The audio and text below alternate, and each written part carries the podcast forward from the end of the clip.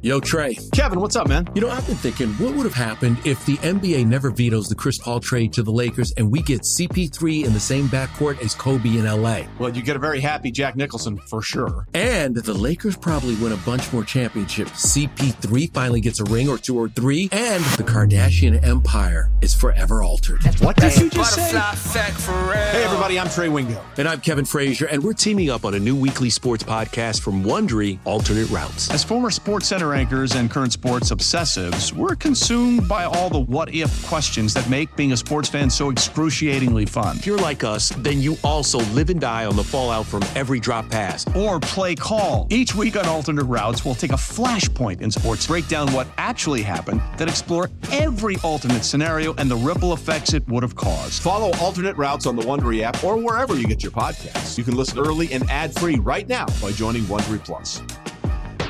Old Man Winter here. If I had it my way, it would stay winter all year long. Short days, wind chill, black ice, and a good polar vortex. Oh, heaven! Wait, is it getting warm in here? Your cold snap is over, Old Man Winter. Spring has arrived. Spring. Spring is here, which means it's the perfect time to get away in the Hyundai you've always wanted. Visit the Hyundai Getaway Sales Event, where you can get great deals on all of our award-winning Hyundai models, like the tech-filled Tucson and Kona, as well as the spacious Palisade. Enjoy wherever you go with the peace of mind that comes with America's best warranty and three years or 36,000 miles of complimentary maintenance. But hurry in, these deals won't last. Add more joy to your journey at the Hyundai Getaway Sales Event.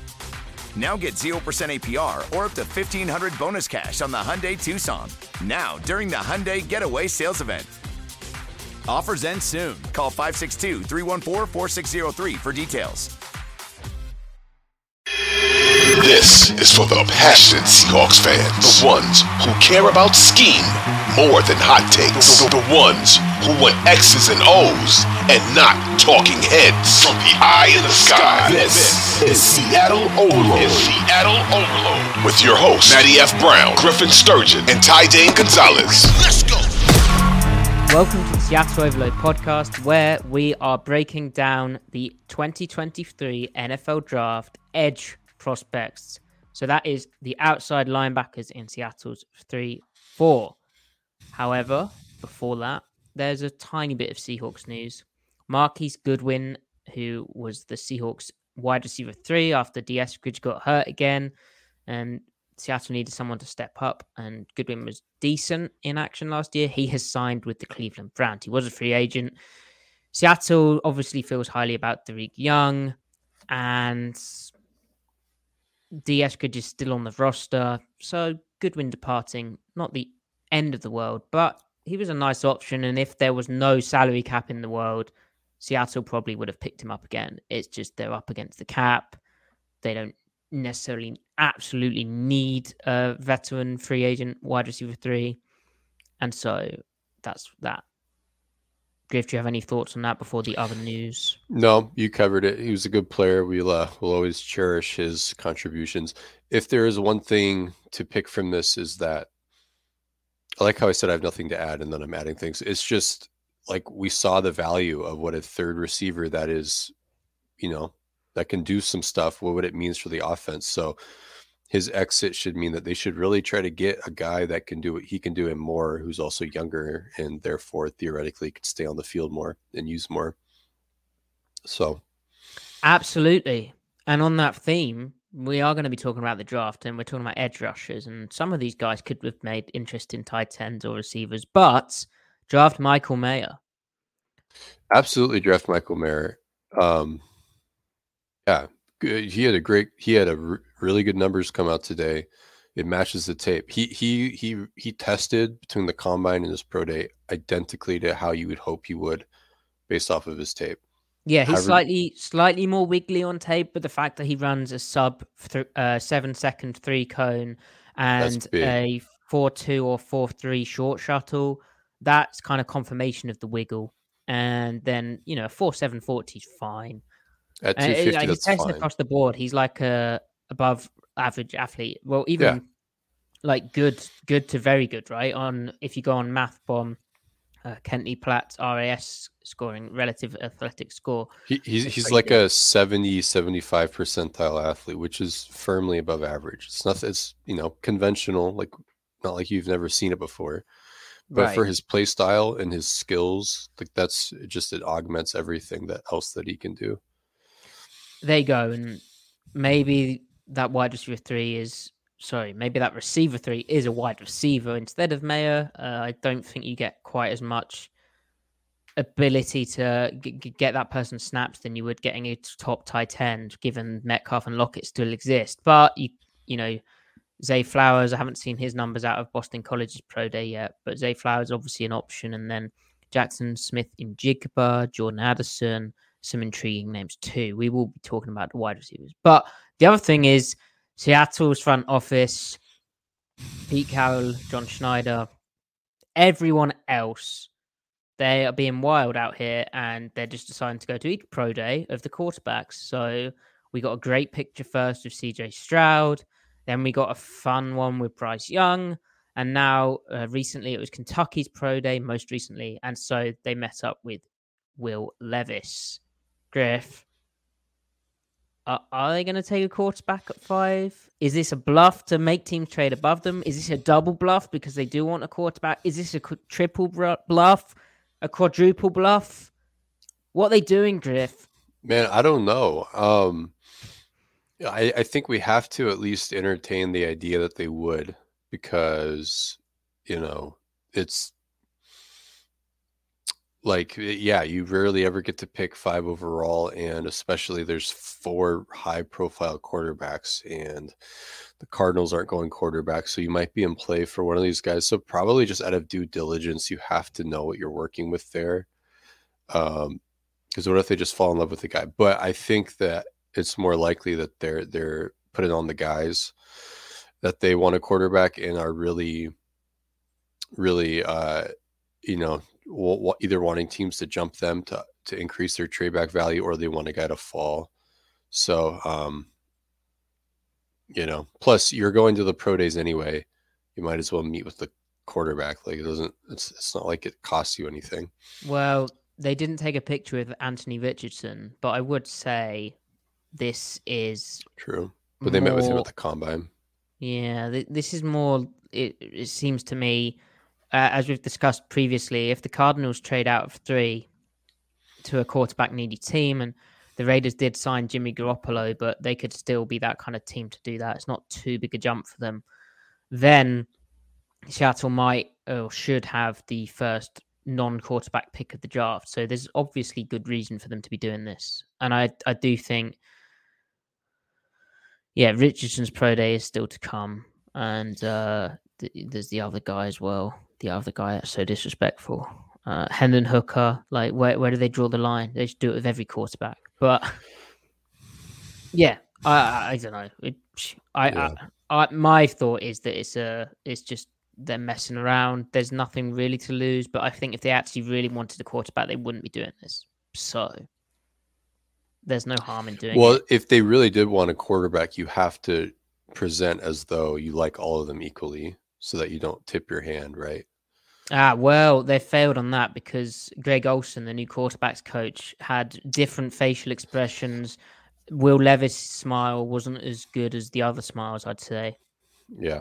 Now, if they didn't, if they didn't have Geno, it's it's funny because you can you can fasten an fashion an argument for every single one of these guys you know like like just like what is pete like? What is john like? Like you can you can make that work with every guy. You can make an argument for all of it. Waldron you know? So i don't know. Yeah yeah i think i'd be of the mind. For yeah. fun for fun gun to your head who do you which of these quarterbacks would you take if they needed a quarterback? Just what is your what's your knee jerk reaction? What's your knee jerk answer? Stroud. Yeah, I'd probably go Stroud. But that Georgia game, he was so. I mean, yeah, he was so good, but you can't be a coward. So Richardson is quite exciting. Yeah, yeah, and honestly, if Young was an inch, two inches taller, he probably is quarterback one. Yeah, So But- we are talking about the edges in this podcast, and that LSU game, they they were just plugging the middle up, and he was like, there was a few throws he had where, if he was taller or a bit stronger and bigger, Yeah. there's throws which are completed, but because they're just plugging the middle up and he can't operate in the pocket, and the pockets in the NFL will be even more condensed. Um, So, yeah. Um, and like back to Stroud really quick. Like that Georgia game, like that game was a revelation because he finally did stuff outside of the pocket, like, like which we Right. hadn't seen. But he was insane in the pocket too. That game, Uh, yeah, his uh, he was throwing stuff early, like anticipation, uh, throwing guys open, uh, th- you know, throwing it into the right leverage and stuff, like and Yeah. isolated matchups, which And, like, before you hadn't quite seen that, like, and, and you sort of had a concern of, oh, is this just like a similar thing to Justin Fields, where he has all day and it takes him a while to get through things, and yeah, and and he's had so much time, but the Georgia game, he was under serious pressure and tight moving coverage around and- the pocket was in- insanity. Yeah, because I mean, that's the Georgia defensive line. Yeah, But and I still think he needs to speed things up a bit and and get get through things quicker. But whoever whoever takes Stroud, you're talking about year two and year three with him. Year one, I I I don't think the returns will be bad, but I don't think they'll be like what you'd want. the other thing but with him as two- well, the combine when they do all their throwing around in shorts, he was so much like noticeably more accurate than the other guys. Like I mean, Um, his accuracy has always been a strength, right? But like it was very very obvious. Like him, in contrast with like a Richardson, it was like, whoa, this is what a guy who's accurate looks like compared to someone who struggles with parts of that. Yeah, yeah. Okay, He has the he has the fewest question marks. Basically, is the he checks the most boxes, which is important. But there you go. anyway, Right. Edge rushers. So when we talk outside linebackers in the Seahawks defense, the Seahawks run a 3 4 defense, Griff. What does that mean? I've heard. That means there's two outside linebackers on the field at all times.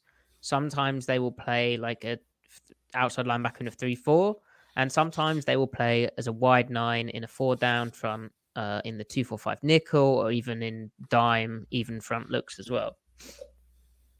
This player is kind of like a mix between the old Leo and Sam. Mhm. When Seattle used to run a 4 3 personnel, and it's kind of 245 to 265 pounds. Guy has to be comfortable dropping into coverage. In an ideal world, he has, generally speaking, speed and get off. Uh, uh, they have to have a good speed rush, get off, some bend, and then they have to be able to set an edge. Uh, if they're going to play on early downs, they have to be able to be the edge setter and be strong and and have effort against the run as well. Anything to add there? nope, I agree. Yeah, and so for that as well, generally speaking, arms of 33 inches or longer are preferable because without that, then you you know it's harder to set an edge. It's harder to unlock certain moves, and Seattle rarely dip below that. Uh, they they they would do that, but again, with the measurements, with all this stuff, it's a kind of a comfort level thing. It's like, where are you going to spend a top 50 pick on that kind of guy who's not quite the perfect dude in terms of that? Perhaps not.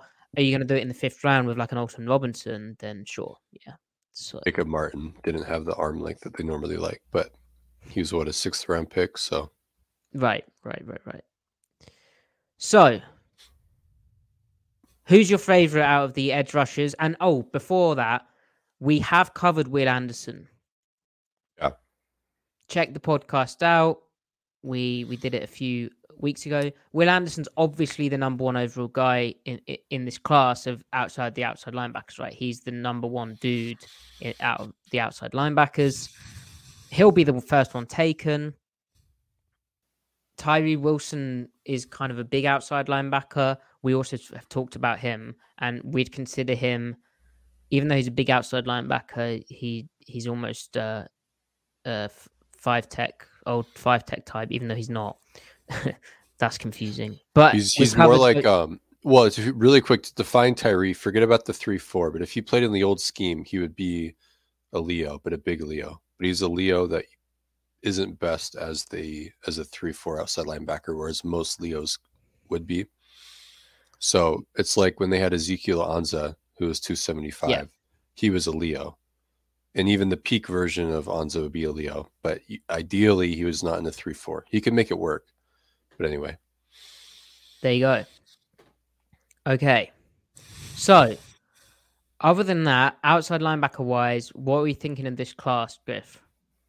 I don't think most years there's a square first rounder.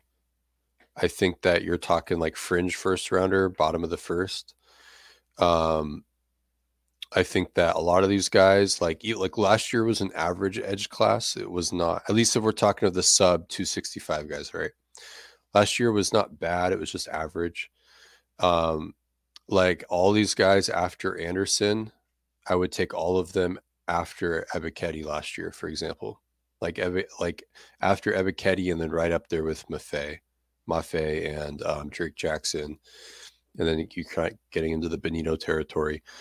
Um, so yeah. Um, by the way, Chris Myers asks Keion White. So we're gonna do a separate edge podcast where we talk about the bigger guys, like Matty said, like the tweener types. So, you know, Lucas Van Ness, Tuli Tuipulotu, Keion White, and we'll get into Tyree Wilson a little bit. That will be like a separate episode. Like right now, we're just talking like the more pure three, four outside linebacker fits. So those guys, um, I think that the the guy that leads off the best of the rest after Anderson though is BJ Ojulari. I think we agree yes. on that. So yeah, we got tape too. We do um, have tape. So yeah, BJ Ojulari, LSU, over 34 inch long arms. He's 6'2, which is slightly shorter than probably most teams would like. But he has that kind of blend of size. What was he? Over 250 pounds. He was 250, yeah. Yeah. He has a blend of kind of size and ability to set the edge, some coverage experience. Like they dropped him into the weak hook, the strong hook, curl flat. He looks comfortable doing that. He's got agility, but then also he has the kind of speedy, bendy profile, and his best stuff is like wow kind of stuff. So yeah. Let's take a look at him versus Alabama. Um, as I figure out the old. There we go. Right. Ugh.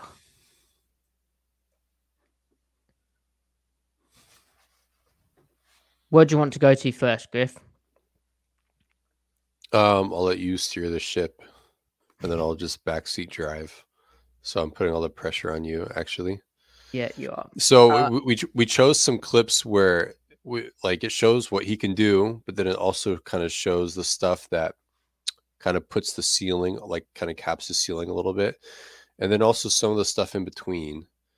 Um, you know, because if we just showed highlights, then you think, well, this guy's a top ten pick, right? So it's like what makes him a, you know, he'll probably he probably goes in the 25 to 40 range, right? Overall. Um, yes. Yeah. Um in past drafts, I wonder if he would have been a um if he'd have been a third rounder, but I, I don't know. That's pretty harsh. I think he's firmly a second round in past. Yeah, drafts. I mean, I mean, last year he probably gets taken right after Ebiketie, and then before yeah. Mafe. So, so he's 18 on the right so this is now, yeah. I mean, you could argue you're you're cherry picking examples, but this kind of shows that you know he's a speed rusher. His get his his strength is get up field, and then but every speed rusher has to be able to convert some power to unlock everything, like even their speed, to make teams respect their speed more. So this kind of shows like the natural limits of what his body's capable of right now. He really doesn't convert to power that well. Um, now he is a legit like 20, 21 years old here. He's a he's one of the few prospects that is like a true junior, not a red shirt, not a senior, not even a super senior. He's 2021. So he still has some room to growth, but there's a lot of examples where the tackle is able to stay square in their set and get depth on him. And, yeah, and this rather, tackle's setting quick, isn't he? Like he's Yeah. he knows he's setting up for speed. So like when he when they when they open their hips up, the tackle, they swing that gate open, and then it's and then Ojulari realizes he doesn't have the depth on him to run the arc around him. It's like what do you do after that point? Um, and in this case, he's trying to power him back in. He's not trying to corner with like a knockdown move. With his outside arm, he's trying to power him back in. He just doesn't have like the raw power. Like he has to really gear up for it. He doesn't have like reactive power. He has to like Yeah. almost premeditate it when he does have successful bull rushes. Speed yeah, this power. is reactive power, just trying to long arm down the chest after the, he's been set for the speed and it doesn't really hit. So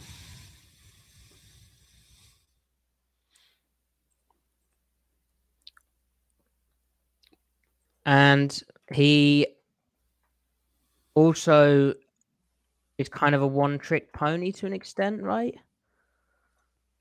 in that like like right now his primary move is that that upfield um kind of inside chop almost cross chop dip and rip right Yeah. um what he does have those he has varied footwork though so he has different ways to get into it to access that move so he's not like super even though he's one trick pony like his his one trick he has different ways to access it um this is a Yeah, good let's go back play to- this is a good example for lack of.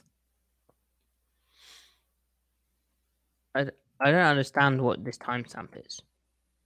Never mind. I'll Did go I give you a bad to- timestamp And bear with us because we, we do have our notes, but they're.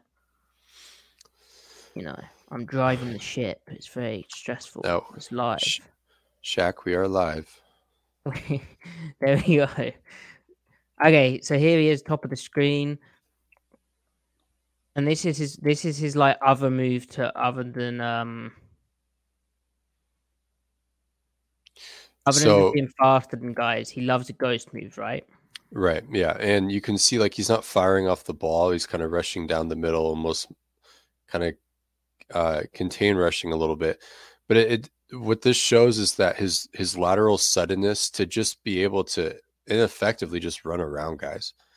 But so he, he kind of throws an inside shot, but it's really about the shoulder dip and his his speed to like expand the suddenness and like how flexible he is at 6'2, 6'3 to get underneath that and then and then the natural bend to kind of like run a fish hook angle at the top of the arc. Um, and Yeah, I was just chop, using this. Without the chop, he's exposing his pads at like a dangerous rate. Like he has the chop to try and keep play long for a bit longer. But Mhm. um, you yes, sorry, you're saying. No, I was just saying like this. Like I was just using the Bama game because it it it just kind of shows like an array of things. And like he has better reps where he's, he's more focusing true get off, but like th- that rep just kind of shows like what he can do do at the top of the rush is is is pretty impressive. Yeah, this is a, I believe a in and out inside chop. Um, yeah. so he uses a hard grip. jab step, right? And so it sets the tackle up, it freezes the tackle. Yep. And when it's Stops time to feet. expand, yep. And he he even can use his, his outside arm to keep his keep his pads clean. And for a guy that doesn't have a lot of like true corner moves, he just has tricks with his inside arm and outside arm to be able to do this to to kind of win with this one move, which is really a dip and rip the hand timing. So he's not just like, oh, I didn't win with speed, I'm done. Like he can do things with his lower body to set himself up. Yeah, and this is pretty in- interesting. Uh, and if you think where Bryce Young was in the pocket, he's probably getting there without the movement. Um, and he has better ankle flexion, like bend reps. This is Right. like the tackle wins the rep. Well, it doesn't win the rep, but the tackle is able to push him at the end because the quarterback moves up. But Yeah, I think mean, I would. You could probably classify this as a hurry if you're being generous. yeah, sure. Um, and this is like far, far from one of his like best looking reps. It's just, it's uh, it's it shows the traits though. Yeah, I want to get to the Mississippi State game after Yeah. because um, he goes crazy in that game. Yeah. Here he is at the bottom of the screen. And this is when he's sort of able. What's the down and distance here? Uh, first and 10.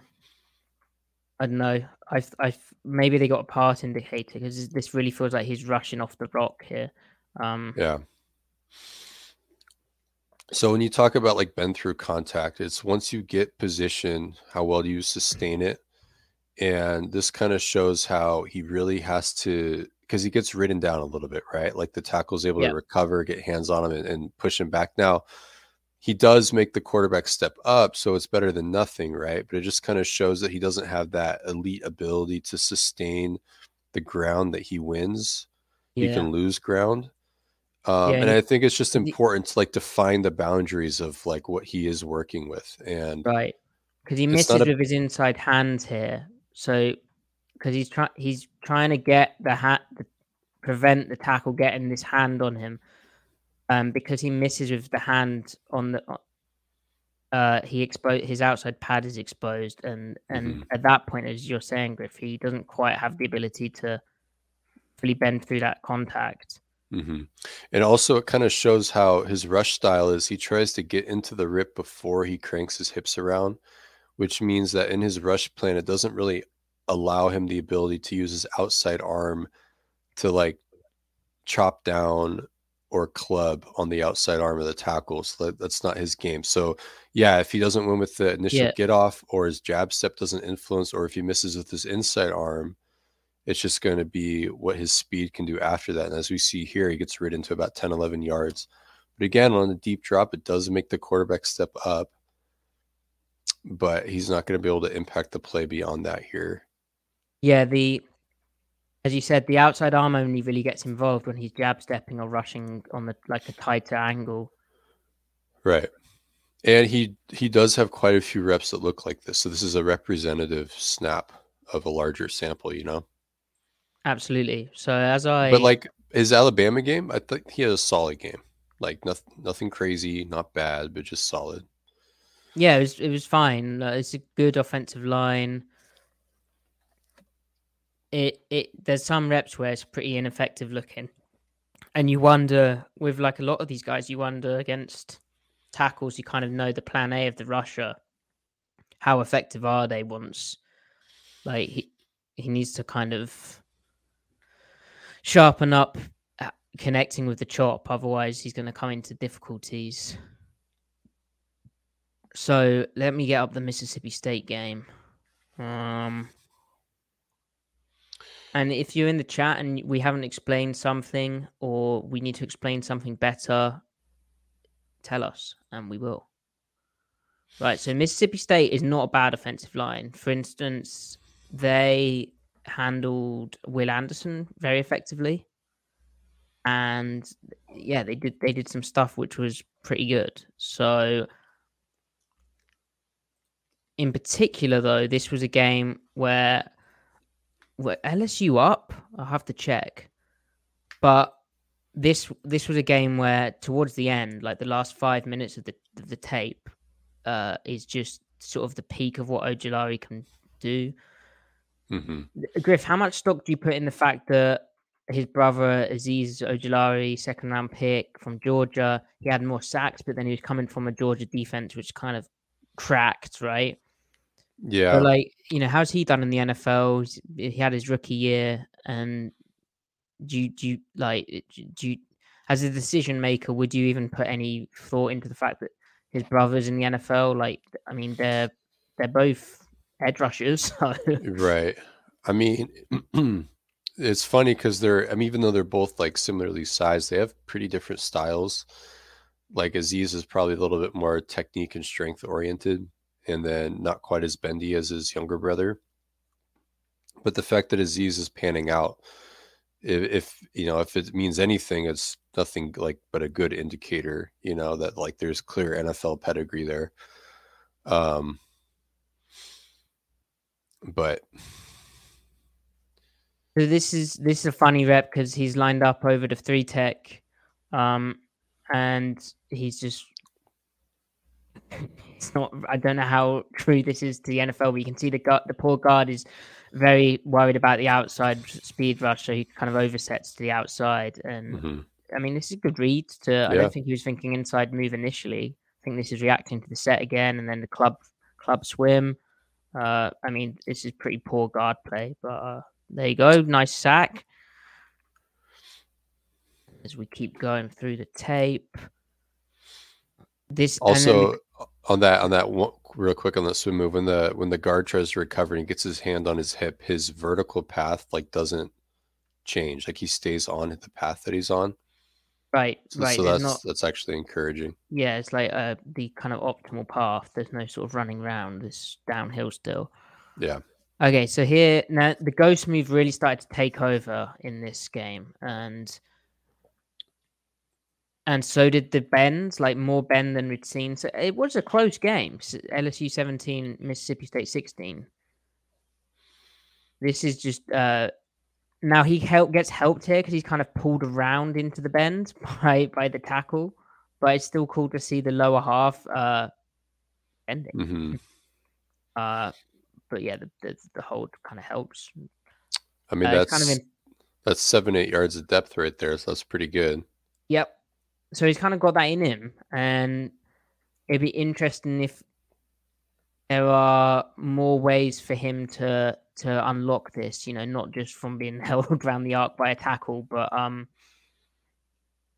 you know, if he can start leaning more. Yeah. Obviously, Seattle's hired BT Jordan as their pass rush specialist, so maybe that does something. And then then comes the stuff which really start started making me sit up, pay attention, and think this is probably the first guy after the Anderson, Tyree Wilson that Seattle should be interested in. Um,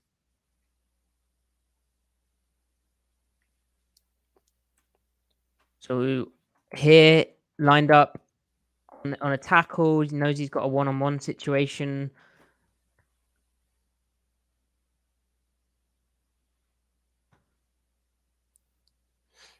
Is he he he misses with his hands and yet can sustain, you know, kind of leg his yeah, which is good a good sign, you know, because the the tackle's got a hand on him, but he's bending that all the way through, which is which is good. It's not like he's writing a rip per se, but it just kind of shows like he's not like even though I really liked Nick Bonitto last year, in that exact example, he might not be able to keep his feet in the ground at the same rate there just because he was a full 10, 12 pounds lighter. Like that, the left arm from 58 there, the right tackle would have been enough to keep Bonitto maybe out of the play a little bit. So even when Ojulari misses with his hands, he can still keep the rush up. Yeah, because this is going for the outside chop, right? And hence the sort of jump to try and he's going for the chop and then the rip, but then he just reacts into the working the flipper. I think you you see chop and rip, Yeah. yeah, but It's kind of like a, you know, a swipe really with his outside. Well, yeah, like inside chop, swipe. And like everything is either misses or is ineffective, but his speed and flexibility. yeah, to keep getting the feet in the ground, that- that's that's like significant stride length as well. That's eating up ground. It's not just Mhm. like tiny little steps. So So- so that's a good rep. Like like that that's who he is. That's his calling card right there. Right, and so he'd established that, like trying to use the hands, so trying to mix it up a bit more, and then here he's started really going for the ghost move. So this is for now LSU's up thirty-one to sixteen fourth quarter, first and ten, but you know they're thinking past. Like Mississippi State needs needs to get stuff interesting here. He's rushing from a three-point because most of his stuff I saw was two-point ish, hmm but but here when they needed to get off the rock, and th- this was crazy. This was like I was like, okay. Now again, I think the tackle holding is um is sort of helping him bend, ironically. hmm But this is the ghost move in action.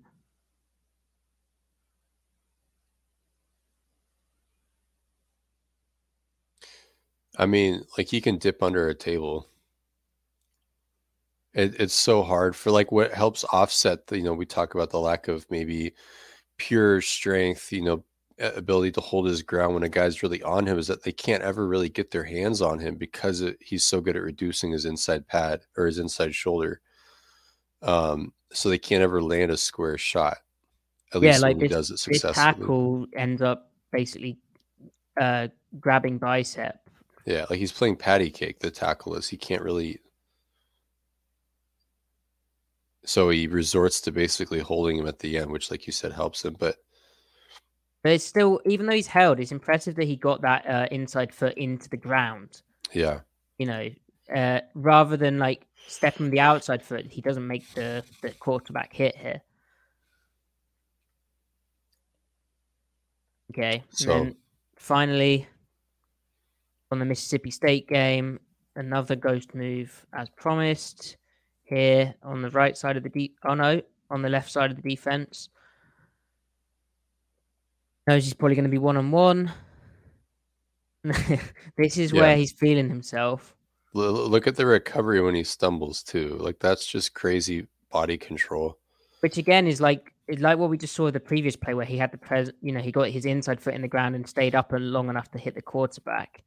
hmm Here he's got okay, he's dipped under the tackle in a in an even more audacious way, but he's able to stay balanced. He gets shoved. He's this is basically a block in the back, Yeah, um, and he still stays. He's able to recover, stay up, and and finish the quarterback, which, yeah, um, pretty special. it, what's funny is the tackles know this is coming too. Like they know, like he's gonna dip on me. Like also Yeah, his look, first, him, him staying patient for it. He's like, okay, he's wider than I expected, but I'm just gonna try and push him down as he as he does that, and he's already past the Mhm. past that point, you know. hmm and he knows how to create the angles with himself with his feet again. Because like that's not a jab step that time, but he is he does press the outside foot, outside shoulder of the tackle as opposed to going straight up field. Like Frank Clark just goes straight up field, like the Yeah. tackle isn't even there. Yeah. And- but even though Ojulari is a speed rusher, rushes speed pass, his first step is always outside the outside shoulder, outside knee, outside foot, whatever the tackle. Before, then he expands and then creates the angle, like reads the angle that he has. Then he determines, all right, am I inside chopping? Am I throwing a quick swipe or outside club, or am I just ghosting? And like here, he's like, oh, I'm ghosting because I actually got the the angle enough. He didn't he, like that. He reads the tackle doesn't kick cleanly. The tackle kind of respects the fact that he's pressing his outside half as opposed to going straight up field Right. which is interesting. You'd think the tackle, knowing, like I maybe I'm contradicting myself, the tackle knows the ghost move is coming. Why is he not more kicking like at a 45 degree angle? Maybe it's just a bad set from the tackle, but still, nonetheless, Ojulari reads it. No, but I think it is how he presses the tackle, Yeah, and then uh, after the way he gets his head, you know, turning. Generally speaking, where your head points, your body will go and your hips will go, and the way he turns his head to, like at this point, that's how he skinnies the corner. His head Mhm. points round to where he, he wants to go. Um, that's how he's able to recover and get his feet in the ground and all sorts of stuff. yeah, Anyway, pretty pretty impressive player. Not like a first round pick, generally speaking, but an an interesting one where this you know there's stuff you can work with, right? yeah. With this draft, he probably goes in the 20s, like the late 20s. Mm. but ideally he go like in the middle of the second most years i think but definitely a lot to like you'd think you'd think he'd be right up their alley right looking at their history at the position so hmm And testing wise, he didn't do the 40, didn't do the 10 yard split, obviously, didn't do the three cone, didn't do the short shuttle, didn't do the bench press.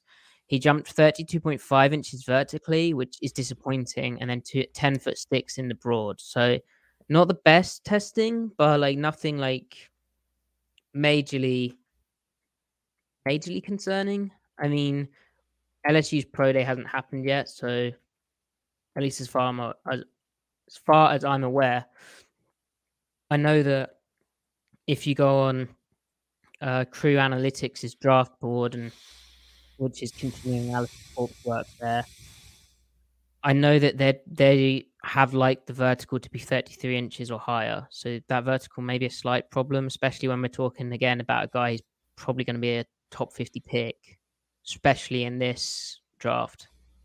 So yeah, something to think about there. Anyway, and and I have to say he's not like he's I think the reps where his get off looks the best are the reps where he's rushing in a three man front. Um Mm. or an odd front and he's the only edge rusher. So yeah, he's going to look the quickest off the ball if the guy opposite is having one is a bigger body and two is having to contain and also really think about playing the run first. I didn't see like crazy get off or speed really, which is kind of concerning when the Mm. fact that you know he is like his main move kind of needs to be a speed rush. So I don't know, lot, lots to lots to unpack there. And and when you think about, are we just saying this because he's the only guy who's 250 pounds or larger? Like the fact that he's Right. got a bit more size about him is noteworthy. And like Yeah, it matters. and we should we should say like Ojulari is, you know, you'd be able to play him on all three downs, whereas the next Yeah. few guys you actually couldn't. You just it's just a fact you couldn't. Um, yeah, like like speed relative to density and bend relative to density matters a lot as far as projections go. Yeah. It's why there's a lot of college bendy guys that are 230 pounds that don't end up doing anything. Some of them do, some of them gain weight, some of them make it work, but you know, So let's talk about Iowa State's Will McDonald the fourth, and he stole pretty much all the headlines because he's six foot four. He has almost thirty-five inch long arms. He is expected to test crazy good. He had a thirty-six inch vertical jump, an eleven foot broad jump. He had a great senior bowl where he flashed some really exciting things, and Drift. Some of his best rushes are like okay, wow. I mean, he's he is a so like the big problem with him is he's 240, right? 239 technically. He has Yeah. a very similar rush style as Ojulari in that he wants to ghost guys, speed rush, dip and rip. If he can, just you know, completely ghost them, like no contact at all. I mean, his game is running around people. Um, he's got like a spin move counter if he needs to, but you know, he's not very stout.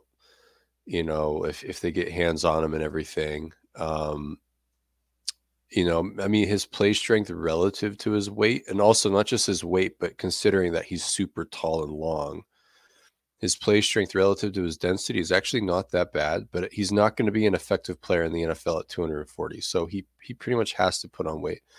But the amount of reps that he has, like this one, against good college tackles, is staggeringly high, and you, you straight up can't ignore it. And I think the one thing that will make teams kind of be okay with the weight is that he's really long too. It would be one thing if he was light and not super long, but the fact that he has incredible length means teams will probably be okay with it. And I like this rep especially because, like, and again, I'm contradicting myself. So, like, th- this is him. th- This is him being able to deal with some contact and be able to survive it and still maintain his path. So, Yeah, um, you know, he Again, fires a- length here to be able to employ both arms uh, to to stab the tackle basically, and then and then rip through. The the like the Yeah. length is such an advantage. and like his lateral suddenness too like he expands right after the contact and then, Right. which allows him to drop his pads Yeah, that that inside foot step. takes quite the path. Like that's pretty crazy. yeah and and then he's bending here at like you know six seven yards and then look how low he gets for a guy that's a legit six four with 34 inch arms so let, like Ojulari, he has incredible like body control and flexibility and bend but he's probably even faster even more first step quickness than Ojulari. I mean, legitimately high end stuff. Now, the other caveat with him is he is a fifth year senior, but he's been productive since his junior year, um, his true junior year. So he had like 10 sacks and then 10 sacks his senior year. And then this past year, only five and a half, but I think he played less. And, and yeah, he, they played him a lot of four eyes. So a lot of scenarios where he has horrible angles. This is another example three point stance where he just gets up, gets up field, and it's crazy Ben. Now, what's cool is that he's getting up field while subtly cranking his toes around and getting his hips around on the guy. Yeah, so he's part of this Go is because he knows that there's a movement coming to you know from away from him, so he's he has to he has to crank those True. toes. But the- it's just the fact that he's able to do that, as you're saying. Continue, Griff. Yeah, and the fact that he can bend around this, like you said, there's a it's it's a like a line slant. So he's giving 58 width, his the nose tackle inside of him. He's giving him width, so he has to expand. But the fact that he can still bend around this is pretty crazy. Um, he throws an inside kind of an inside chop and then he rips. And then he's just able to bend this like it's insane. The bend is crazy. Yeah, he doesn't Um, even need to really fully land the, the, the chop. He's sort of already round the corner by the time that happens. Like, Yeah. uh, like it's just it's like a just keeping himself clean a little bit with whatever like the the, the like the speed stresses the tackle Yeah. um And so on the weight, I feel like if he had, if he could have put more weight on, he would have because Iowa State played him inside so much. yeah Like they they play like a weird, uh, well, not weird, but unusual, especially for the NFL. You wouldn't see it in the NFL. Like uh, three down linemen, um, they'll play five tech or like four eye, and he played that role like, quite a bit, playing inside in the four eye. And uh, you know, if he was going to put on weight for that, you, you know, he would have done. But he, I, I, I'm not so sure he can actually put weight on. Like it might Right. just be that you know some guys just can't, doesn't suit. It's not their body, like his body especially with him being an older player. Like you'd expect it to have happened if it was going to happen. right so and if he his can't his length did ahead. allow him to survive in those alignments, but like the Senior Bowl, for instance, there's plays where he wrecked the tight end in front of him. And then there's plays where he gets reach blocked by the tight end because he's playing so much for knockback with his length and he's Mhm. trying to make up so much for a lack of size. But like honestly, I don't think he can play on early downs, uh, right just because of his uh, uh, run ability. So yeah so like he's not it's so hard to project him as a three down player so and, and and Seattle probably isn't drafting in the second round probably isn't drafting a day one starter anyway because they And- probably and have he- that he might be a first rounder. yeah. Good luck to the team that has to draft him in the first round though. They must be in a desperate situation. Like I really like the the potential really like what he could be but it's just I wouldn't you know the the weight and the age combined for I don't I don't know if I would take that that that risk in the second round sure. Um I like this rush though cuz it's again it's it's him showing that he can speed rush with contact like Because didn't he run a crazy three cone at his pro day? I- he had an insane like a 663 cone like insanity. Yeah, he almost which, had a better three cone than Jaxon Smith-Njigba which again, that like maybe that's slightly inflated because it's, it's a pro day, but like look, like you- Yeah. you, can see it in action here. yeah Um, so yeah, and then the other thing about McDonald as well. Sorry, go ahead, Griff. no you go ahead Well, the other thing as well is he's he's known sort of for should not have done that. Uh, he's known for a kind of spin move, right? yeah he's, he's Uh, got a counter spin Yeah, so let me just click that for now. And the counter spin is is exciting, but Iowa State did a great job of kind of coaching all of their dudes the counter spin, right? It wasn't just him. There's uh is it number 13, number 3? Like his running mate three, who's also yeah. came I think he also came out this year. Um and the thing I worry about with him is if you look at his game against Iowa, um, which I'm going to get up, there's a there was a lot more reps where it's like, and like don't get me wrong, we we just watched him against Kansas State. Kansas State is not a bad offensive line, like it's just not. But I don't think that it's it's quite as representative uh, as the NFL than say like I mean Griff, I'd be interested. How do you assess a rep like this, where what happens is the tackle gets hands on him early. So here he is on the left of the screen.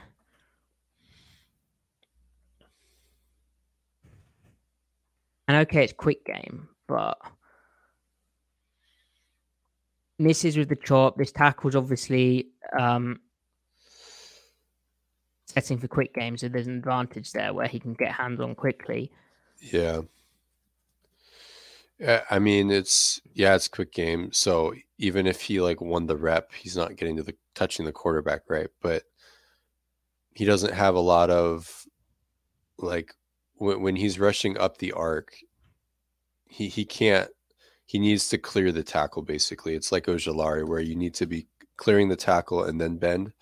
He's not going to be like, uh, like say Justin Houston, where he he can be get his hips around and almost be square to the tackle, and then like put his inside arm down the chest of the tackle, and then clear clear the outside arm with his outside arm, and then bend through, rip through. Like that's not ever going to be his game here like it kind of shows a play strength issue right so he's doing yep. what he always does but the tackle has the strength to puts his hand s- down his chest s- yeah has the strength to survive that and his right arm goes nowhere right and mcdonald is you know crumples he literally crumples at the top of the rush now mcdonald has like 30 college reps of, of winning right here probably even more than that and bending around but then he also has you know 50 that look just like this too. So that's that's the that's the range of what you're dealing with. This is where the weight is a problem. This is where the play strength is a problem.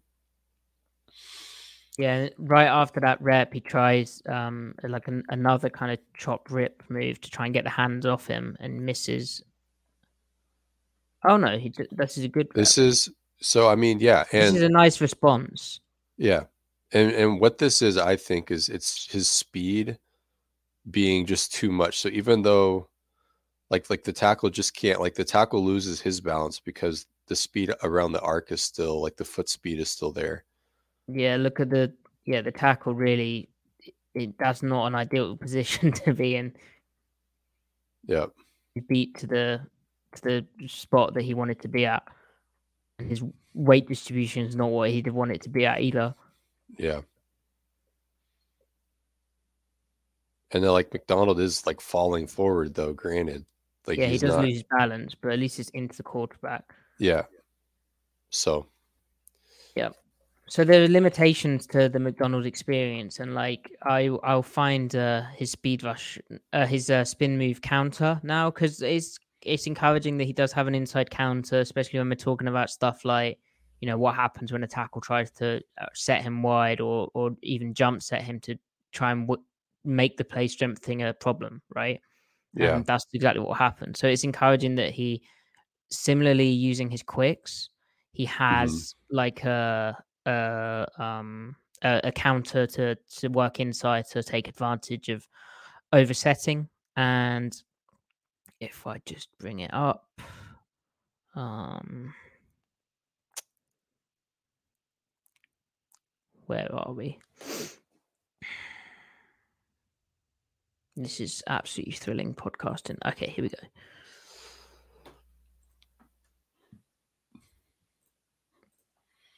Nope.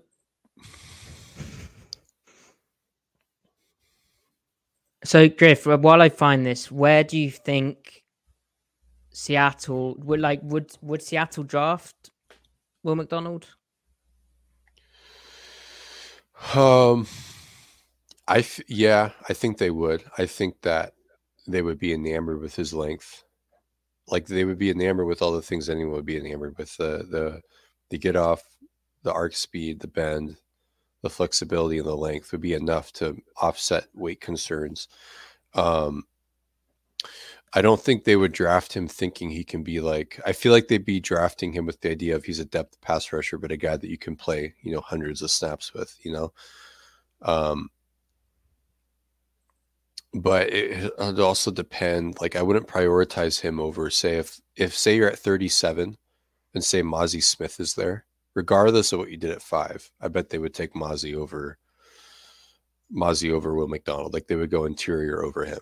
It would have to be they they had to have well, not regard if they say they take Carter at five, then then maybe they consider taking McDonald at 37 or or a bit later. But I feel like they he, he they would not prioritize him. He would not be the first pass rusher they take.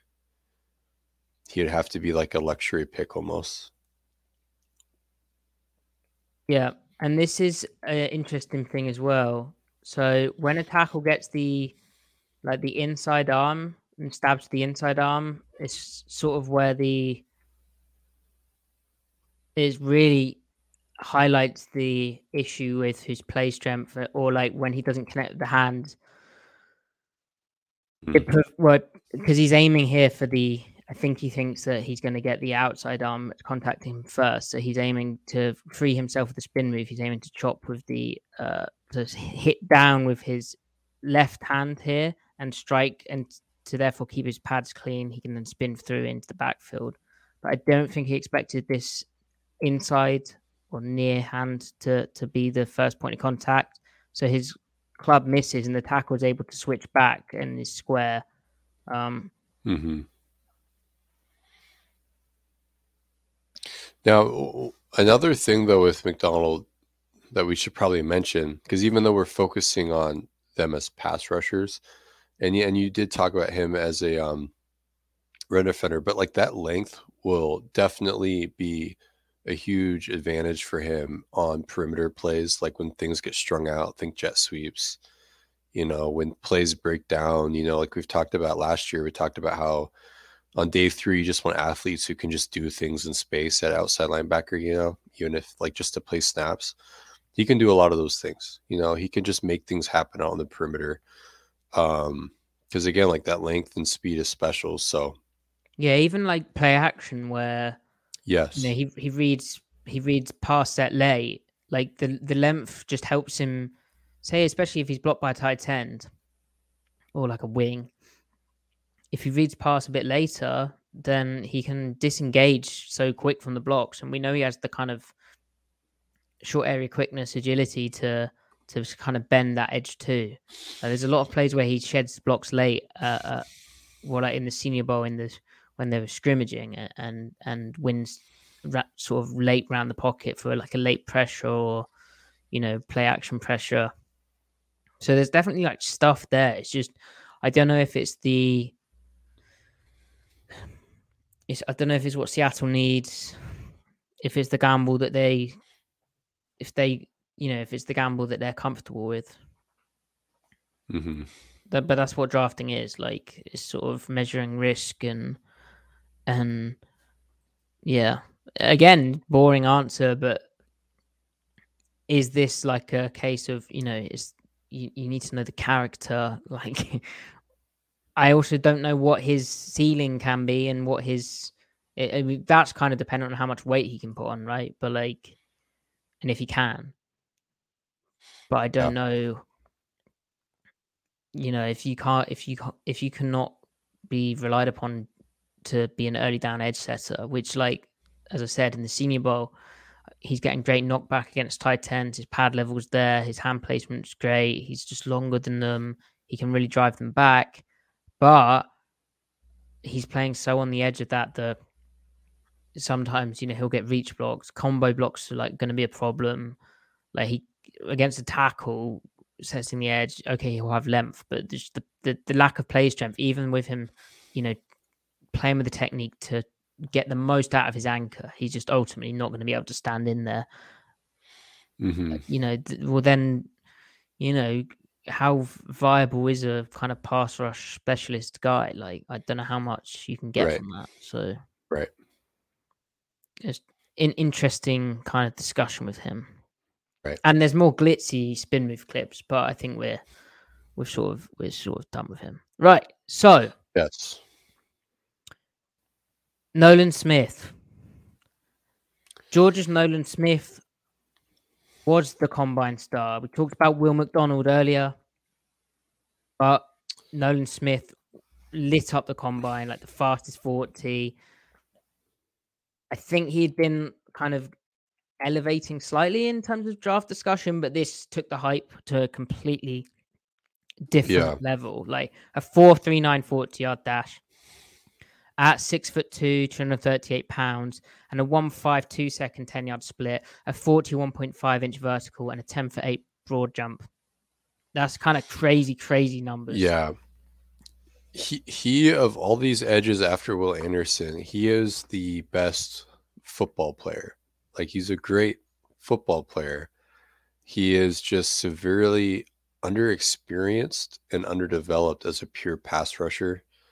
Um, like he he wasn't productive um, in college volume stats or rate stats. Now he actually did have a high pressure rate, but I wonder this past year, I wonder how much of that is just a small sample size because he was hurt and then like getting free against like play action or on stunts or loops. Because part of the reason why he's so underdeveloped is that Georgia didn't really let him rush. Like they let the guys that come off the bench really get after it on third downs. He has so few examples, so few true reps. Um, and it shows. So like the main drawbacks are he's 238 pounds and then he is raw as an edge rusher. But again, he has all the the requisite traits outside of weight that you could want in terms of get off bends, flexibility, body control, you know, balance, all of that stuff is all there. He just doesn't know how to rush tackles really well. But then occasionally he'll have a rush that is so out of this world impressive. Um, where it's like not even like like what's so impressive about this rep is that it kind of shows the lack of that he's not very heavy handed, but he throws a a stab club and the club doesn't really work, but the speed and his hips and toes are getting around the arc at the same time while maintaining speed that he's he's able to hold his ground with his long arm and then bend and dip at the same time. It kind of just shows that he does have really good play strength for a guy that's 238. And when he wins position, especially, and you the idea is like if he can pack on 10 pounds, he might really have some stuff, you know, working for him. Right. Um, the idea of being like if he's slightly heavier, then he can do this even with even closer angles and with even a higher chance of success on on more plays, right? Right, just more frequently, like seeing more of this. The problem is like his really good reps are really good. You just see so little of it. Um, yeah, and there's plays where he gets knocked over and um yeah, like like his ability, like look how low he gets while still being able to to keep his feet churning, right? And he's using like the tackles like the tackles like his counterweight that's allowing him to stay upward. Like look how tiny he looks though at the same time. Yeah, like it'd be interesting what his playing weight was because you know he's under 240 pounds, but I, would say he's playing like 230. Even he's 230 smaller. right here, dude. Like yeah. like look at look at Robert Beal on the left side. Like Beal is not big at all.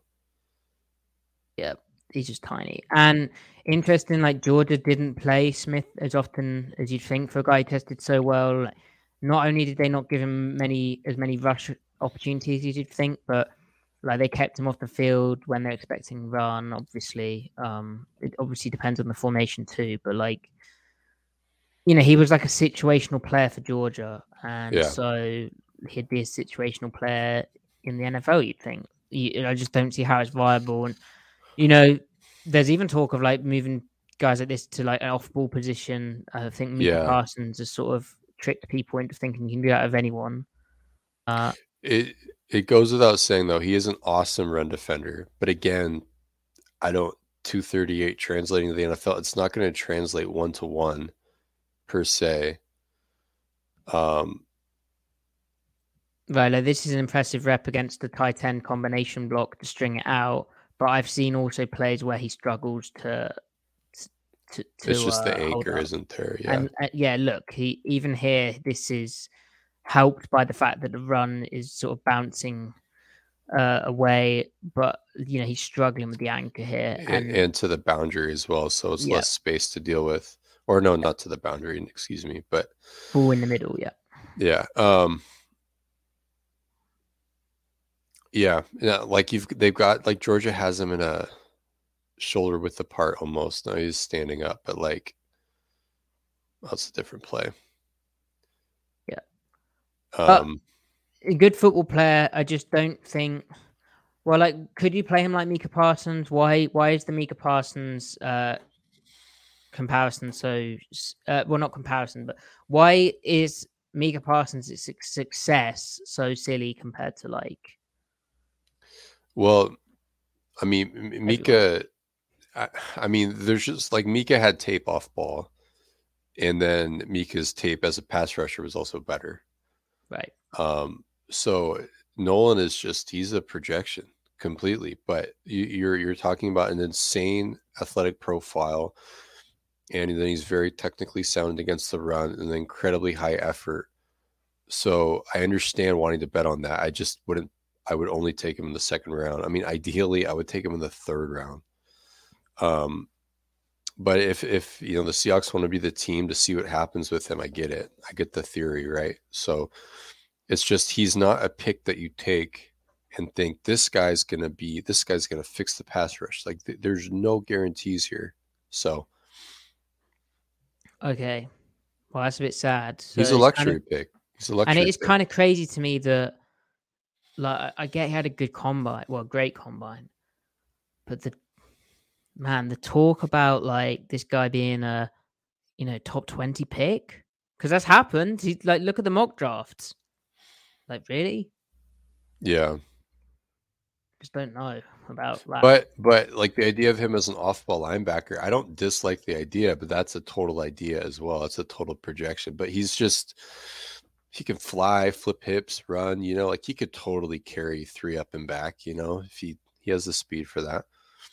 But yeah, and so Griff, the next guy is Felix Felix Anudike Uzomah from Kansas State, and he is the dude who I really wanted to watch because I was like, oh, this guy hasn't tested at combine, I don't think, because he's hurt. Uh, I didn't see him at the Senior Bowl. I haven't watched that much of Kansas State. Let's see what we've got here. And what do you think? Um, overall, I'm not that enthused by him. Um, he's he's one of the few guys though that is over 255 pounds that can is a true outside rusher, um, a true edge, but he he uh he he's got like he has play strength. He he has a complete rush plan. He doesn't have a glaring weakness in that like he he he primarily is a speed rusher, but he can convert to power and then he can use technique and strength at the top of the rush to create angles for himself. Um, has inside counters.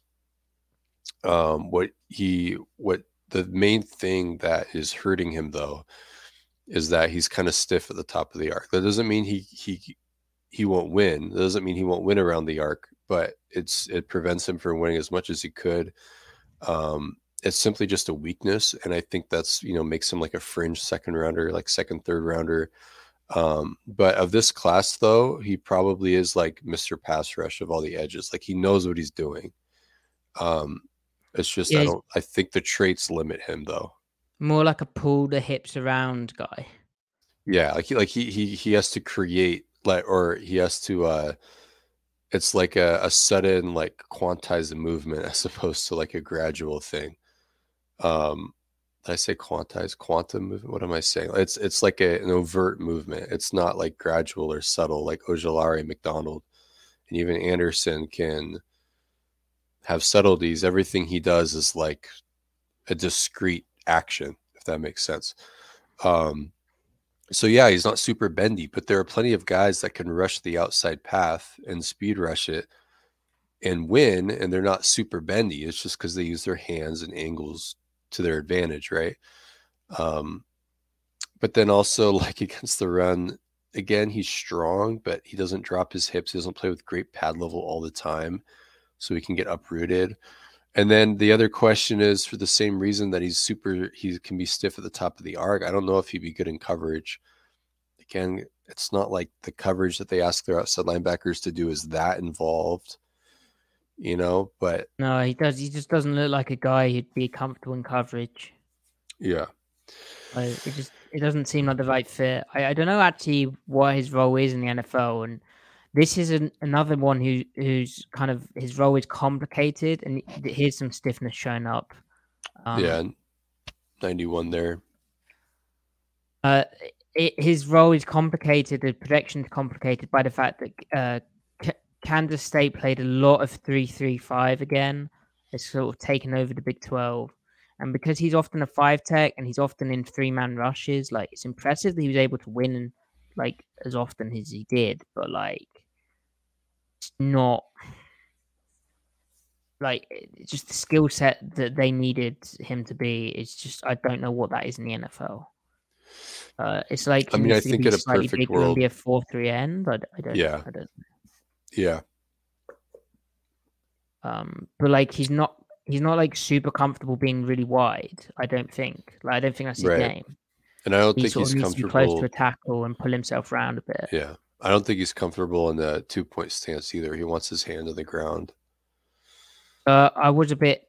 I mean, it's not it's his fault that I was uh, expecting exciting things. But, But, I like, thought this could be the guy, given his production and uh, his, you know, the talk around him. I I I thought this could be the guy who makes the edge class better. It's not quite. It wasn't quite. Yeah. I thought it would be. He is the guy though after after Anderson in this weight class though that can really like put his weight behind movements though. Like he does have that going for him. Um I mean there's like my I mean I'm excluding Myles Murphy from that conversation because I think of him as like 270 but he weighed in at 258. He got really light for the combine. I imagine he's probably puts weight back on. Um no, Oh, it's not no. good. Um, we do have examples of him being a successful pass rusher, though I promise. But We do. um, not the backseat drive, not the backseat tape grind. Yeah, well, I need to I need to get up the Texas Tech stuff. Um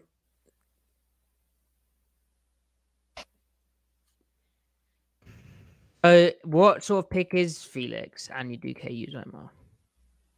I mean, he's a late second, early third guy. No, no, he's an early third guy, like on an absolute scale. This class, he probably goes in the second, though.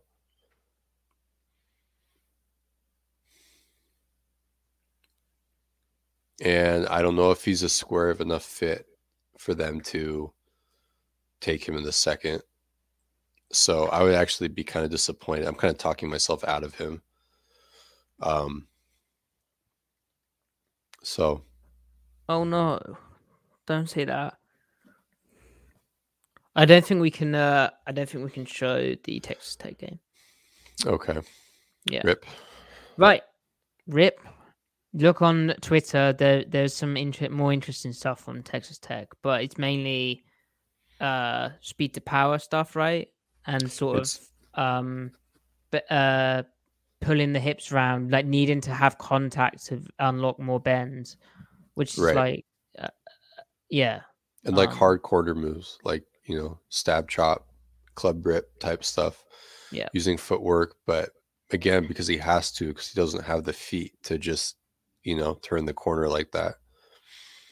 there you go. So Right. Derick Hall, Auburn. He had an impressive combine, uh, which sort of alerted people to, oh, yeah, this is a dude who exists. Good for him. He also is long, which we should have said about Nolan Smith. He has under 33 inch long arms, which, again, as I said, Seattle likes long guys. And Derick Hall has 34 and a half inch long arms.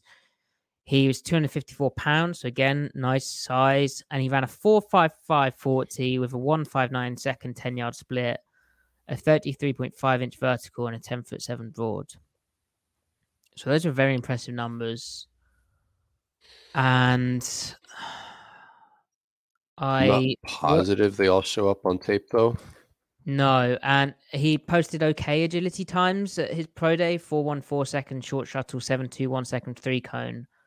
But like the, he just seems. I mean, he has thick thighs. Like he he's a thick guy in the lower half, but like he just he just looks very linear and stiff, and like he does he does have some get off, and he he has Yeah. uh flu like he's fluid going for like inside moves and stuff but Yeah. I Yeah, don't. He just seems so linear and it's not. I I just don't know. I just don't. Like, I I'd say he's like a day three pick, but I think so. I think he's like a fourth round pick, but that combine probably shoots him up. Um, I do think he he can convert to power some. Um, and I do think that he'll be a guy that develops because he has like um he's like laid groundwork to to get better at technique. Like that's what like he like the objectives of the position, like you know, cranking the toes around the hips around, trying to set up um you know, with his, inside arm to try to control the block so that he can do stuff with his outside arm. I think he'll get pretty good at that stuff. Um, you know, and maybe he is more athletic than he looked on tape. You know, maybe it's just more like other things that can make you look less athletic, like you know, snap timing, stuff like that. Um, you know, I, I I would like him in the fourth round pick. I yeah, I think he'd be a good player to have on your team and just let him develop you know, at the bottom of the rotation and then see if, if the cream can rise to the top with him. yeah, and his Um, his um edge setting was pretty good. He's a good Uh, run defender. Yeah, really. And he's he's young senior- too. Senior Bowl and against Georgia, hit like that was a tough day for Auburn, but like he had some solid edge setting reps too.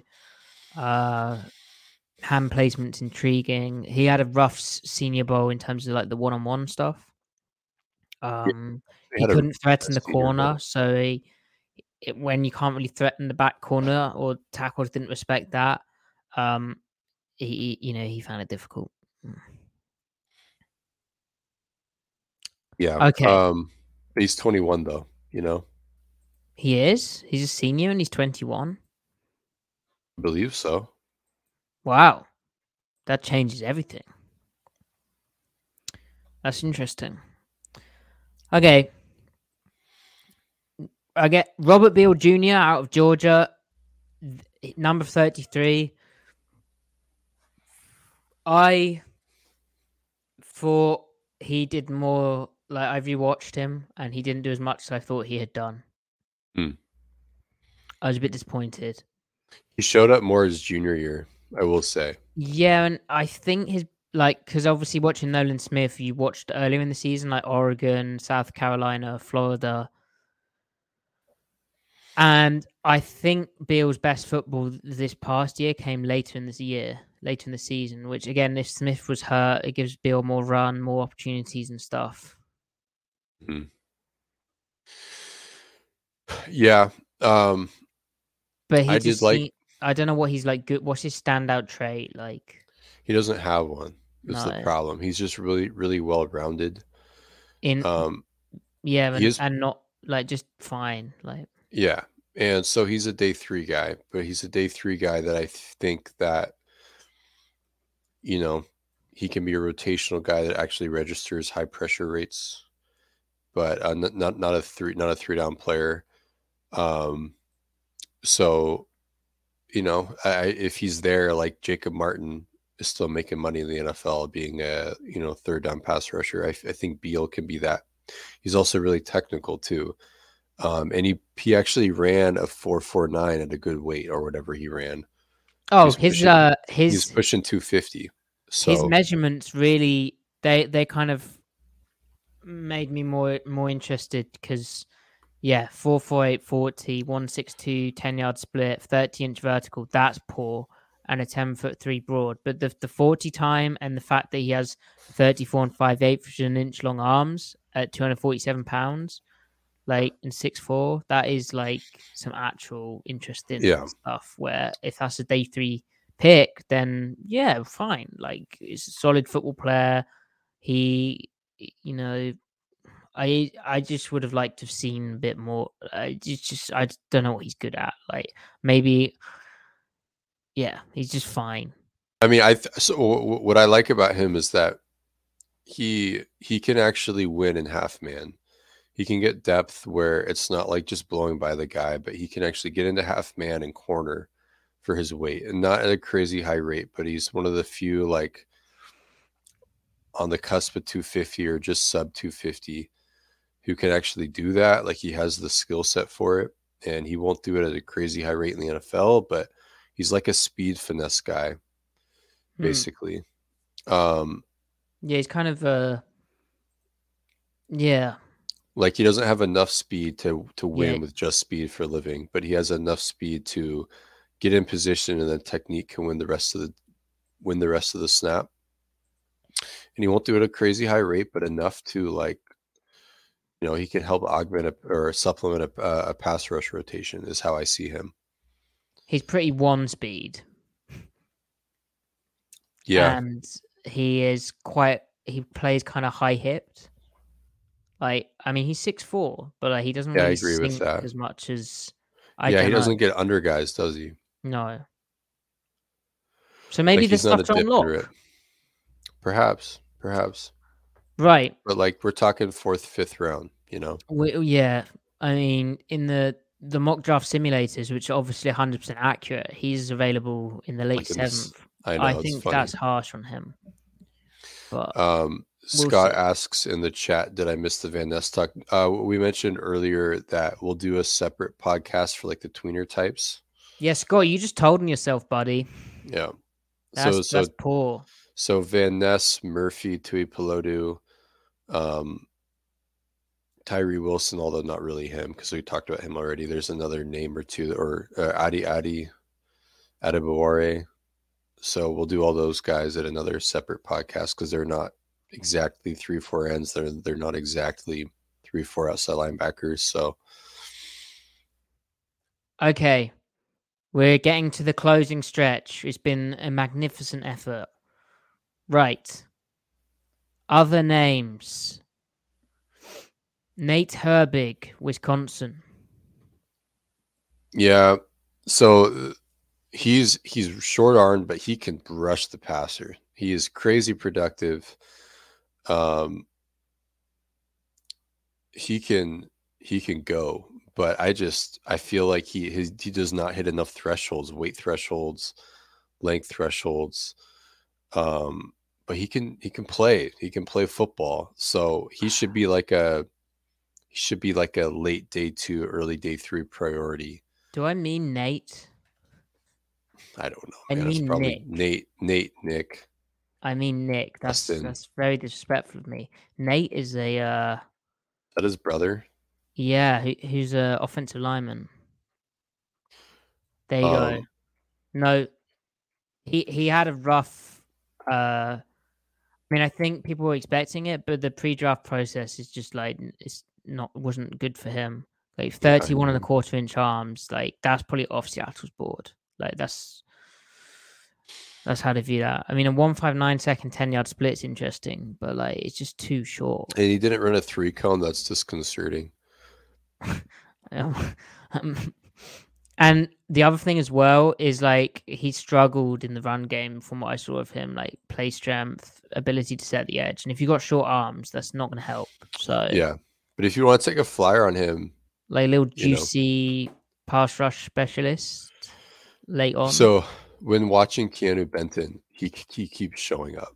Like he makes a lot of plays, but it might just be like he's perfect for a college defense, and it may not translate to the NFL. It right, might be a and Peter has Principle fun thing. defense for linebackers. 54 and 55. So I th- what is it? No, don't stop. Njongmeta and Turner, is that their names? Those guys. No, if can't. any one of if one of those two guys were out, they'd probably be the first off-ball linebacker taken in this class. And that's a subject for another day because wow, is the inside linebacker class interesting. Contact can change direction. They can fly. They can key. That's the thing. They're so smart. Both the Wisconsin linebackers. They know exactly what's happening on the field always. Right. Okay. We're we're nearly there. It's cruel. It's cruel that they that they're not. One's not eligible and one didn't declare. It's cruel. I'm sorry. Right, we're, we're nearly there, Griff. Brenton Cox Jr. I have not watched him yet, so I can't comment. Okay, out of Florida. Because he had like very interesting measurables 6'4, 250 pounds, 33 and an eighth inch long arms. Uh, and then a 165 10 yard split is not awful, although his 40 was slow. But Have you watched him? Well, I know that he was. I haven't watched him. Watched him, but he was dismissed from Georgia and Florida. So and a former five star. So it's an interesting one. I feel like the, the other two main names are Tennessee's um, Byron Young. Byron Young. So he's kind of like he's kind of um, like he wins with speed, and he ha- he superficially seems like he has good bend and arc speed and everything, but he can only win. I've noticed when he can time the snap up, so he might be a snap jumper. And then he's also like 24, 25. And then KJ Henry out of was he the Clemson guy? He he Oh. knows how to rush the passer, but he's also 25. So I just Yeah, Man, Byron Young probably not a Seattle dude because his ar Oh, wrong one. His arms are short. Let me find out how short.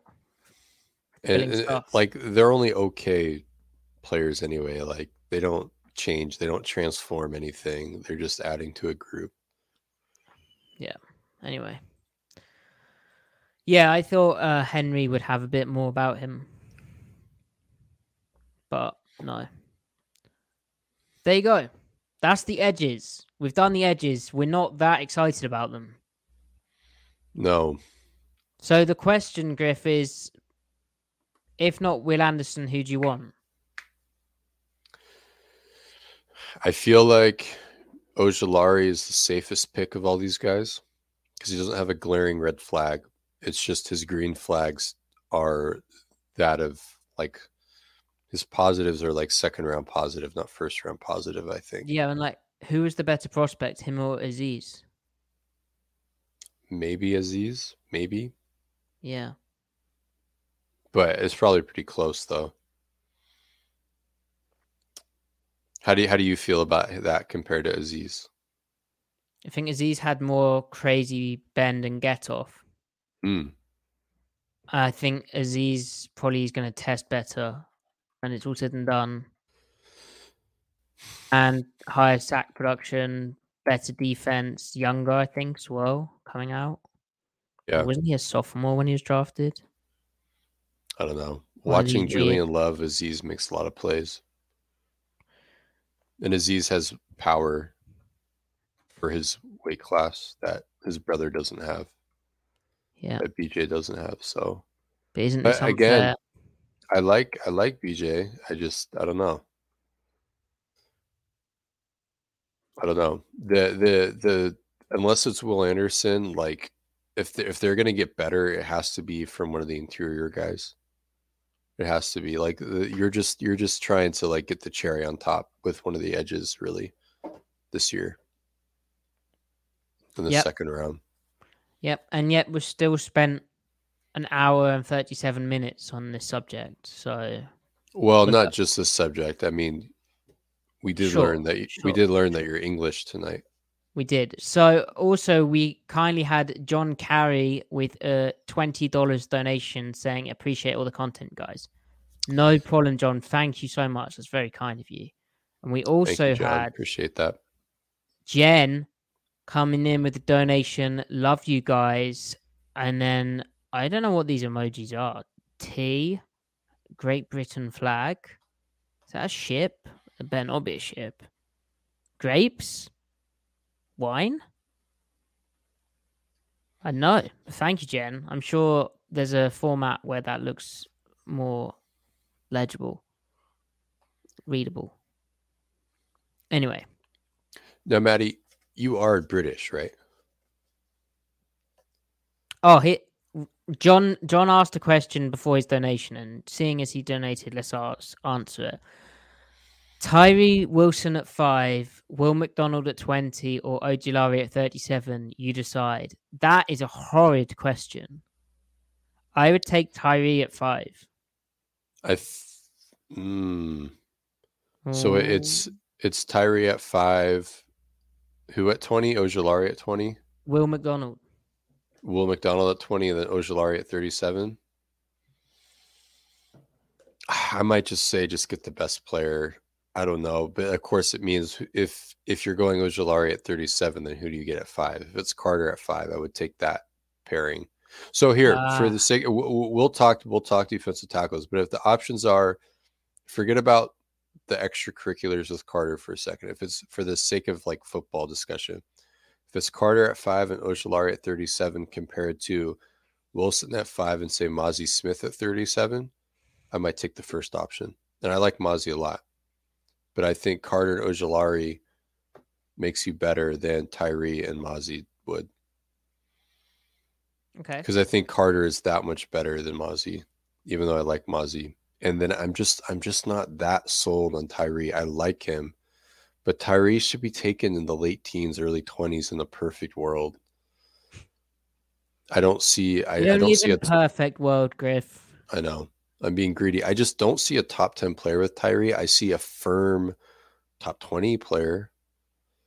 I don't see a top 10 player. He's not that kind of player to me. Prospect to me. Okay. Final question. Cameron Barron.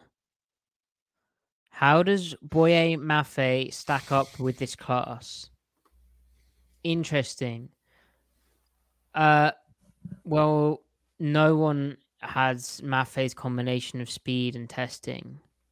And the thing with Mafe is people will point out when I talk about having less than 33 inch long arms, Mafe had 32 and 5 eighths an inch long at the combine. But the senior bowl, he had over 33 inches. So I don't know what happened there. But like he kind of had cleared that. But like he tested crazy. I think I think we kind it's easy to forget that. Now his tape was kind of of a very raw football player who was still kind of learning stuff and He's stiff too. and he was stiff. He didn't have the bend that we we you'd have liked to have seen. But there was some interesting coverage stuff, and it's just obvious he was a very good athlete. So And he was 260. He, he ran a 453 at 260. right, so like, how does he stack up? Well,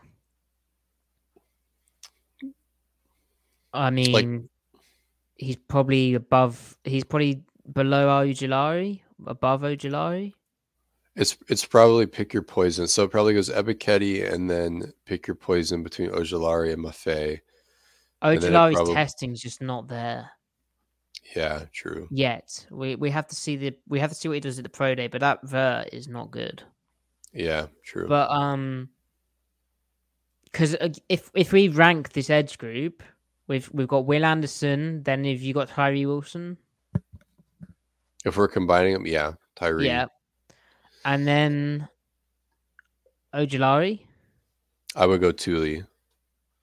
Thule Oh, to just outside line. Don't combine them. Okay. Yeah, don't combine them. So then Ojulari, then yeah. Yeah, and then Will McDonald. Yeah. Man, that's brutal. And then Nolan Smith. I might go Nolan over McDonald just because Football. at least you can find snaps for him just because he's so good. I mean, because he's such a good run defender, even though he's light. And then you think just he can figure it out. He can figure it out. You know, I don't know. Where does Anudike-Uzomah come in here? He's still See, it it, de- it depends on what teams value because he's prototypical. He just isn't like that good. Yeah, I don't know. there you go. There you go. And M- Myles Murphy, we've said, is you you you're classing him as a bigger end. Well, he is he's an edge. He's an edge that is just bigger, you know. But like he is so stiff, dude. He is He can't. he- yeah, he has LJ Collier level like pad level problems and change of direction problems. No, he's just he's just incredibly explosive in a straight line. Credit to him. But he cannot turn the corner for his life. Like like he'll win position at 6 yards and then will finally clear the tackle at 11 yards. It's so bad. So he's like all speed to power, which yeah, great speed to power. But then he'll get snatched because he's so high hipped, just like LJ was. out. Oh man, dude. So we didn't talk about Yaya Diaby. Diaby, he tested well. He does not play like a good tester at all. No, He he just Really- doesn't know how to play, Yeah, unfortunately. that's Like me. not yet anyway. He's raw. He- I mean, maybe there's something there. Um and we'll talk Adebawore in the other pod. There we go. There's a few names we won't have talked about, but I think if we haven't talked about them, we view them more as day three kind of picks. Right. Well, that's the podcast. Like the video, please. Subscribe to the channel. We have edged, we're edging out. We've edged out. We're OLB'd. Matty, how many umbrellas do you own as an Englishman? Uh, three. Nice. Because there's a golf umbrella, right? Like There's a what? sports umbrella. Then Oh. there's a then there's like a small umbrella which is easy to pack away, and then there's uh another kind of like like a like a more fashionable like a smart umbrella. Now, do you have the Union Jack on them? On any of them? No, Mm. Mm. hmm. but Good. one of them kind of looks like a Mary Poppins umbrella. If you want to stick with weird stereotypes, you freak. Yeah. How do you feel about an American doing a British accent and that an English accent? Okay, so follow Griff at C Mike Spin Move. Follow the podcast. Follow me at Matty F. Brown and download the show. Five star reviews. We we get them. They're very nice. Thank you very much. Let us know in the comments how this format worked. If it worked. Did it work at all? Yeah, maybe it didn't work as my Audio is dying. We're dying. We're falling apart. shambles. It's four fifty three a.m. It's time we we left. But thank you everyone for joining. Thanks for the donations, very kind. Until next time, which will probably be Ty coming back. He's been in Vegas, so we can hear about that. Lucky guy. Miss Ty. Yeah, that's if he comes back from Vegas, because like things can happen there. Yeah. He may never crawl back out. No. Anyway, until that point where we will have Seahawks news to talk about, and we'll do next week. Griff and I will do interior defensive line slash five techs. Until that point, this has been the Seattle Overload podcast. Have a great rest of the evening. Enjoy Succession. It's coming back.